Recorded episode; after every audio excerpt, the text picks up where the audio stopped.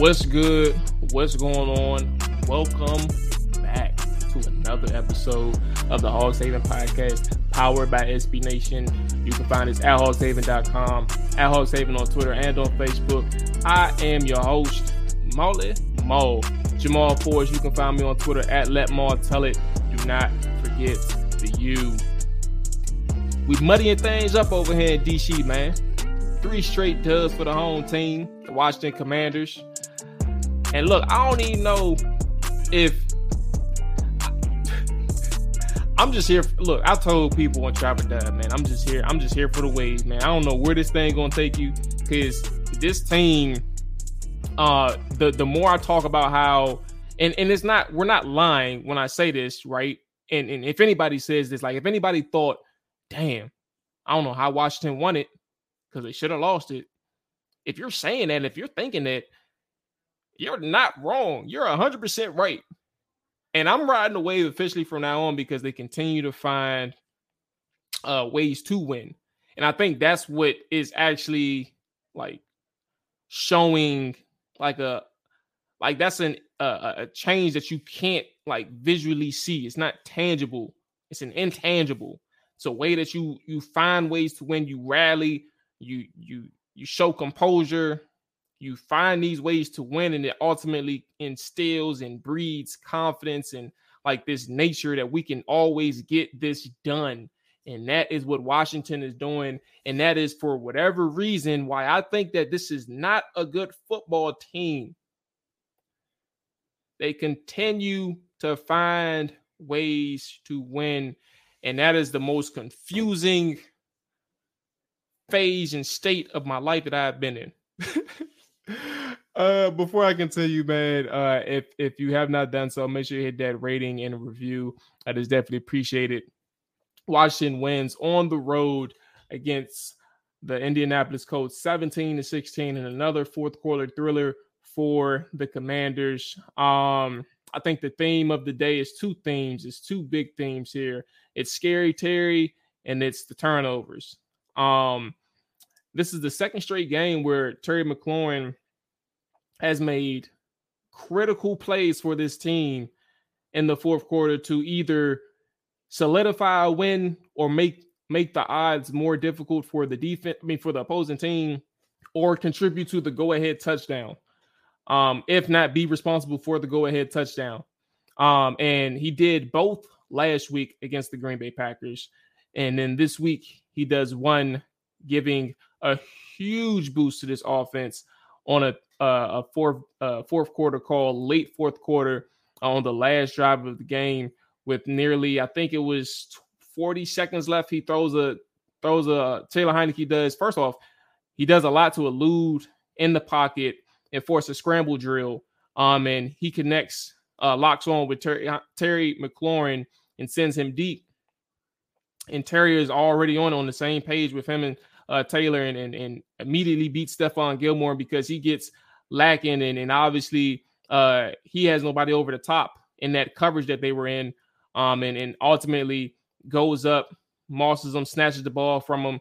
Uh, this is a, a play where Stephon Gilmore had both hands on the football and takes it away from uh, Stephon Gilmore. Terry McLaurin does. So uh, hell of a play from Terry on the day, another efficient day. Six receptions, 113 yards on eight targets. Obviously, the biggest one was the 42 yarder. Um, and no, I don't think that was that wasn't the 42 yarder. Uh, he had a he had that long for 42 on the the crosser. Uh, but that one for the go ahead that would have led to the go ahead was a 33 yarder. Um, but yeah, a, a, very effective day for Terry McLaurin. Um, where do you even start? Because obviously I haven't even got to the turnovers. Um, let's start there and then circle back to the offense uh this game. But defensively, Sam Ehlinger goes 17 for 23, 201 yards, two sacks on the day, one turnover, um, one fumble lost. Um, and then you have the Indianapolis rushing offense go for 29 carries, 135 yards, uh, one touchdown. They averaged, I believe, um, what is the number? 4.7 yards per carry on the day. Um, so very effective day on the ground. And I think there was one thing that was most important with this game. It's if you can limit the amount of yards that they have on offense on the ground, you can try to make this game one dimensional for Sam Ehlinger. You can try and pressure these guys. And I think one of my keys to the game was the the fact that they had to win their one on ones because this was going to be a look where uh, you can try to create pressure and not even get that confidence, allow that confidence to get into Sam Ehlinger uh, on the day. And I think Sam Ehlinger didn't look uncomfortable. He didn't look out of sorts in the pressure. Like, yes, you had two sacks, but I but I think that the bigger picture was like he was able to make plays from the pocket and outside of the pocket. Um, and for all of the plays that that that Colts offense made uh, through the ground and uh, the explosives, right? the defense forced two big turnovers on the plus side of the field for the Colts. And I think that's what ultimately did it for this defense. And that's what uh, really put these guys in a bind. Three critical stops altogether. One was not a turnover, but two, um, one was the Ehlinger fumble, and then the other one was the Jonathan Taylor fumble and plus territory. So these turnovers on top of uh, the one big stop by Jamin Davis contributed to the Colts going one for three in the red zone. So you had one fumble that was outside of the red zone, one fumble. I think the Jonathan Taylor one was inside the red zone, and then you had uh, a Jamin Davis uh, huge stop on third down at the goal line. That ultimately contributed to a field goal instead of a touchdown because the play before where Jamin Davis was able to go through that A gap untouched. The play before, um, I think it was Ehlinger who got in on if it wasn't him, I think it was a receiver, uh, some type of play where they they initially thought that he had crossed the plane, um, but he ended up being short, obviously. So it was really a, a, a huge difference, a huge uh, point difference, and in swing like that. So I think that was really good for Washington to really be able to uh, stand tall in that situation for uh, an offense in Indianapolis who couldn't get things going pretty much all season and they were able to get the explosives on Washington's defense, uh, whether it's through the ground or through the air. Shoot, if you think about even the last drive of the game, 22 seconds left, one timeout, and Michael Pittman gets to midfield on whatever route it was, it's some type of crosser uh, for at least 20 plus, and he drops it. So it was incredible just the amount of explosive potential that was there and the explosive plays that did hit for Indianapolis uh, and an inept offense in a sense. And they only had Jonathan Taylor back there, and they were able to really create um, against this defense. And uh, the turnovers really helped them. It really helped them. So a shout out to the the defense for creating those turnovers and creating those opportunities uh, for the offense again. And shout out to Terry McLaurin for coming through late at the end. But I think the bigger pictures here um, is sometimes what we always focus on on this show, especially post game. Uh, but but I think it, it matters here because you're trying to figure out like what this team is, like how how do you manage to to like understand what is what is being presented to you, and I think that's the biggest thing. Um, I came across this tweet during the game, and from Sam Fortier. It was on the drive in which Washington kicked their field goal when they were down 16 to 9 or 16, 16 to 7 uh, and they made it 16 to 10. There was a tweet by Sam Fortier that said that Washington had uh, 10 offensive drives to that point, and their field goal drive was the second time they gained 30 or more yards on the drive. This offense, for as good as it did in that fourth quarter on that last drive, um, and and truthfully, the fourth quarter altogether, 10 points is the most that they scored throughout the quarter. I mean, throughout throughout the game in one quarter. Um, you go two for 12 on third down, right? Um, and you go 3.4 yards per rush on the ground, right? 28 rushing attempts. None of your running backs was really effective. It was the, the legs of Taylor Heinicke that brought that running game to life, which is good. It's not a problem. That's that's what he's there for. But ultimately, this is the the type of offense that you have is is an inept offense for for a large portion of the game. There and even on that fourth down call, uh, where you're hoping just to get two yards and you're trying to really establish yourself on the ground, like it's something that you have not been able to do throughout the game. Um, even in the passing game, there was some inconsistencies early on. Uh, but that ground game was unable to get established. That that north south fourth down call where you give the ball to Brian Robinson and just really truly hope that your interior offensive lineman can get a push in, in your backside blockers can can can properly cut off these defenders and, and everybody fails. you don't get the push that you need that you're looking for. And the backside really isn't sealed off in the way that you want it to be or that it needs to be for that play and everybody or, or Brian Robinson gets stood up in the backfield.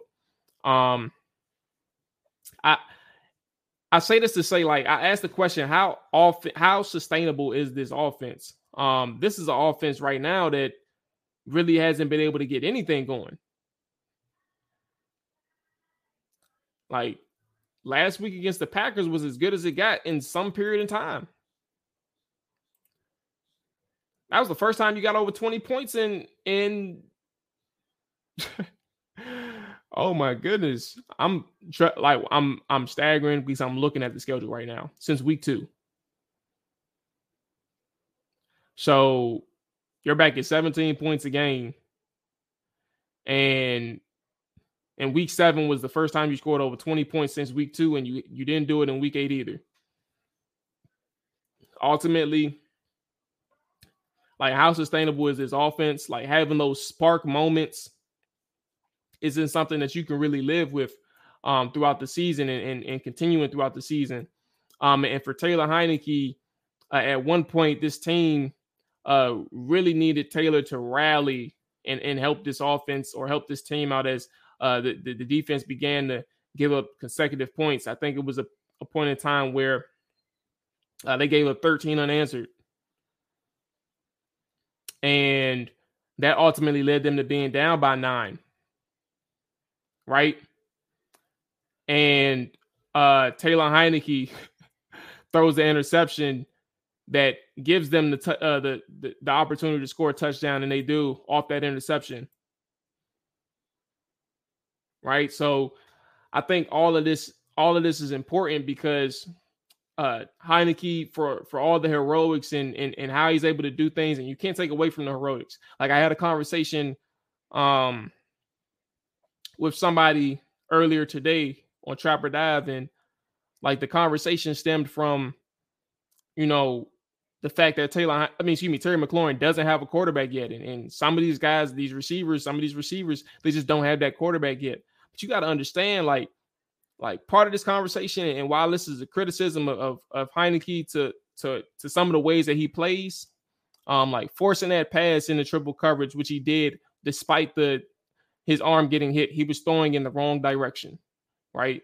It was going to lead to a bad a batted ball or interception, like the way the, the tra- trajectory was going.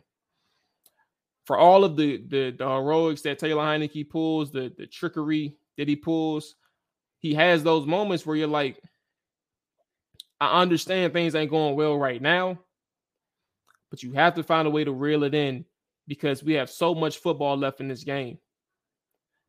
And for God's grace, after that touchdown that Indianapolis scored after his interception, Washington goes down and scores the field goal, and then right after that scores another. Uh, they scored a go-ahead score that puts them ahead, uh, for ultimately for good.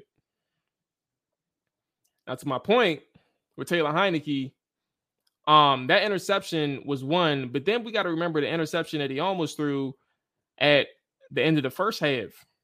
And that was a byproduct of, of poor clock management on offense. Now, when I say poor clock management now, sometimes I, I start to realize like the way that they're playing things, the, the coaching staff is. Um, obviously, Washington got the ball with two minutes and 35 seconds left in the second quarter. Um, and they run a ball and ultimately milk it down or let it run down to the to the two minutes, two minute mark. Um, and after that, they run a second and five run up the middle, and then a third and one run up the middle. Um, so they run, they get six yards on two plays that ultimately takes off a minute and 10 seconds off the clock. And it leaves them with 50 seconds left. And they have to travel, if they wanted to score, they have to travel 67 yards to get into the end zone. Um, and they have three timeouts left. and they don't call it, they don't call a timeout until after the first down that they convert on those two run plays that I mentioned previously. So bringing this up and bringing this drive up specifically, you know, you get Terry in this, I mean, excuse me, Taylor in the situation where on third and one, there's one timeout left and he's it's 38 seconds left on the clock, and he's at the 42 yard line of Washington. And now you're forcing him to pass the ball, which is cool, right? It's okay. But now he's forcing it in a situation where he almost throws a pick. You don't want him to have to be like to to put that that that burden and, and things like that on his back all the time. And and I think again, my whole point was that the, the byproduct of the, the clock management. Like you could have easily been in a situation where you're trying to be more aggressive at the start of your of your drive versus hoping to see if you're going to get a first down uh, because you don't want the Indianapolis Colts to get the ball. I don't think Sam Ehlinger was that dangerous to where you had to really manage every second of that first half clock. I don't think you had to do that. So Taylor almost throws that first half interception. Um, and truthfully speaking, just that offense altogether, man, it's it's just something where I asked this question earlier in the, in the podcast. I just don't know if it's really sustainable, man. You're going up against an offense in Minnesota who isn't going to hesitate to to be aggressive at least out the gate. Like they're going to look to put up 21 points and, and just milk the clock after that. They're going to hope to put up 24, 28, milk the clock after that. They're not they're not worried about anything else except for making sure that that clock is milked after they get a sustainable lead because the the commanders aren't going to I don't think they have any faith in the commanders offense. I don't think that the commanders have shown that they are a formidable threat at this point. So all of this is important when you look at how they played against the, the Indianapolis Colts, the Green Bay Packers, the Tennessee Titans, the Chicago Bears, the Dallas Cowboys, Philadelphia Eagles. Philadelphia Eagles are two weeks away. So is the Vikings and the Eagles. Like you got some games coming along, and I think the the more important thing when you look at just how this offense is playing is uh how sustainable is it? And that's my third time asking. Like you think about uh Taylor Heinicke, right? We talked about that. Then you got to tra- transition to the running game. Antonio Gibson, he started out on fire. He had 14 total touches. Um, I think he had around 70 yards um of offense. Uh, let's see if my math is right. What's 58 plus 19? That's about that's a little bit over 70 about 74, 75, something like that.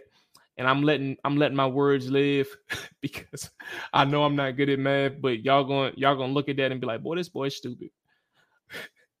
um, but my point is, man, Antonio Gibson got was very effective and involved in the offense in the first half, and then all of a sudden, you know, things got quiet in that second half. I would love to see the game book so I can see how many touches he had in that first half and, and seeing what he what he had compared in the second half as well.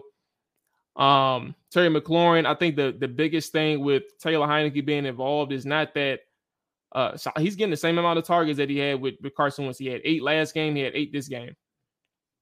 But also, I think the difference in in that uh uh Carson Wentz and, and Taylor is that Taylor knows when to work the one-on-ones. He knows when something is more designed for Terry than it is any other receiver.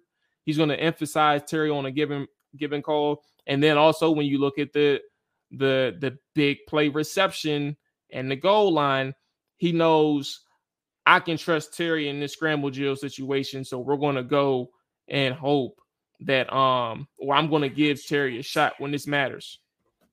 So all of that stuff is important. Why is Siri Siri's over here making noise on my phone while I'm doing this podcast? Um, so Oh, it's nice to meet you, Jamwell. Stop, Siri. Stop. Okay. Relax, and don't don't make no more noise again, please. um. So where was that? At?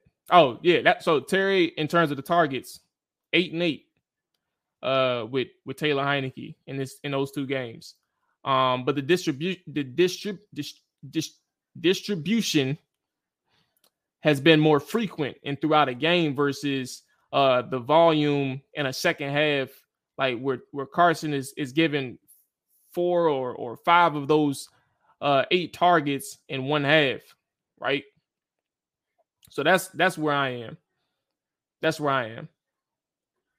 So typically, um, those are my thoughts uh, with this game. Uh, again, uh, it's a it's a muddy game, and I think that's going to be the theme moving forward. And I'll continue to like emphasize that like this is a game, this is a a, a team that really wants to to muddy up every single game that they're in. Uh, make a make a team filthy and, and be like, I can't believe that we're playing this game with with Washington, but we're we're in it. Um, I think that's kind of what we're facing right now with the the type of team that they're playing or that the type of team they are, excuse me, is that we're going to have to get dirty in every game. We're going to have to make sure that we find ways to win and steal some of these dubs. Um, and I think the the more that they continue to find ways to to win in this type of phase and type of type of environment that they're in, it kind of bodes confidence for for for bigger games. And I think that's kind of what Minnesota, like I said, Minnesota's going to try to get out there pretty big and, and, and pretty quick. Excuse me. They're going to try and get out big and pretty quick against Washington to start that game. But ultimately, uh, if Washington, and we'll talk about it as the week goes along, but Washington can can find a way to keep time of possession in their favor, right? If they can prevent turnovers, force some like they did against Indy, then you're talking about a team who's on the road to win four straight. so before we get out of here, we're gonna close on these one sentence takeaways from today's game. I typically tweet this out after every game, and I'll go through some of the comments and give some people their their credit. Uh, so Disco started out the the party with Terry McLaurin has arrived as a top receiver in the NFL. Uh, this is all positive and negative, everybody. So take it for what you want. Zem four eight nine continuing on the treadmill of mediocrity with the worst 500 team I have ever witnessed. Um, El Cabong 82 says fire Scott Turner.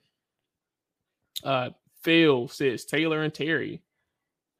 Echo 3451, a season saving throw and catch. and they got a gift.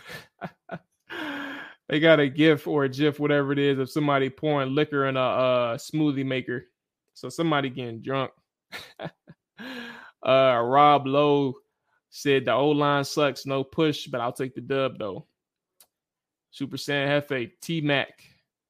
Uh, Ned Wynn says Terry McLaurin is him. Dave Earl says today again Heinicke shows as the QB is better suited for. Today, today again shows Heinicke. Oh, I think it was a typo. Heinicke is the QB. Oh Lord Jesus, better than Taylor is the better quarterback suited for McLaurin than Wentz running the show. That was terrible. Do not tell anybody else that I did that, that I made that mistake. um, okay, Corey Williams, Tori McLaurin, that's it. Uh, Kyle Smith for Jim, the good man Kyle. Let Heinicke play. Um, let's go ahead and keep scrolling through some more because there's a lot of the same. Benz 80 said, Love the flight, love the fight. Love the ending, but Scott Turner is still trash. Uh, K. Dot, blow it up. Ty. Dot. TJ. Heinicke understands who the highest player, higher, highest played player on the team is. That is a tongue twister. Um, I'm gonna stop saying stuff so I can um stop embarrassing myself. or maybe I need some water. I don't know. Uh, but K Powell said last thing, uh, dub. I think that's all that matters for some people as well. Um, okay. So this has been, I think and, one last thing to to close out because I, I, I talked about the play, but I think that that moment is is big too, and I think it needs some attention. And then we'll close out. Terry McLaurin against Stephon Gilmore. Um, that moment is big for Terry, but I think what's enabling moments like that. I think the biggest mistake that people can do in this situation is is sit here and criticize the throw. Like you gave Terry a one-on-one opportunity on Stephon Gilmore, and you gave your highest paid player, your best player, quote unquote, on quote unquote best player on the team, a chance, and he came through. Like that is a defining moment for the player who got paid that is a defining moment for the player who got paid, who is still developing, who the organizations put their trust in, who the quarterback is showing who he trusts in any moment. And I think for as far as you continue to grow, moments like that is what makes you an elite player. And they have to continue to find ways to get the ball to Terry in these moments because this is the makings of a person who can develop into that go-to guy no matter what. And no matter what situation, give me the ball. Do we need 10 yards on this play? Draw me something up, Scott. And I'm gonna make something happen for you. Like that was scramble drill to perfection. But he can get you to he can get you the ball in structure. Excuse me, let me be clear. Scott Turner can find a way to get Terry the ball in structure. Taylor McLaurin, Taylor Taylor Heinicke can find a way to get Terry the ball within structure based on scheme, based on coverage. And then Terry McLaurin can make a play to get open or make a play where a 50-50 is no longer a 50-50. It's a 70-30 in favor of Taylor. I mean Terry, because he's just that guy. Like that moment against Stephon Gilmore, who was a dog ass cornerback. Again, he had four, he had two hands on the football. I don't even know where four came from. He had two hands on the football. That would have been a pick if there was anybody else out there to get the ball. But Terry was strong enough to strong arm it from Stephon and give Washington an opportunity at the one yard line. And for all of that, that's important. So yeah, this is a very big one for Terry, Terry McLaurin, and I think for everything moving forward with the Commanders, no matter how I feel about that team, right? Because depending on you know the makings of of what this four game win streak or three game win streak means to them, and how they continue to develop as a team under these wins and finding ways to win and and and and, and growing stronger, and the the core and the the resiliency is becoming uh, better and, and bigger for this team, no matter how I feel, like these moments are big to them. And I think no matter how we feel as a fan base or as people who are listening and, and, and followers of the Washington Commanders, these wins are big for them. And if you are happy and if you are a fan who just wants to continue to see them winning in the season, right, then this moment is big for you as well. So shout out to Terry, man. Shout out to him for being able to do that at his in his home uh, hometown, his home city. And now up next is the Minnesota Vikings. That's it for the instant recap. Uh, I will catch you all throughout the week. Uh, stay tuned for that. And on to week nine.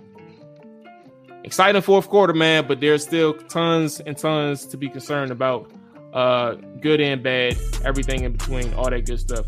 Y'all take it easy. Enjoy y'all day. Enjoy y'all evening. Whenever y'all listen. Peace.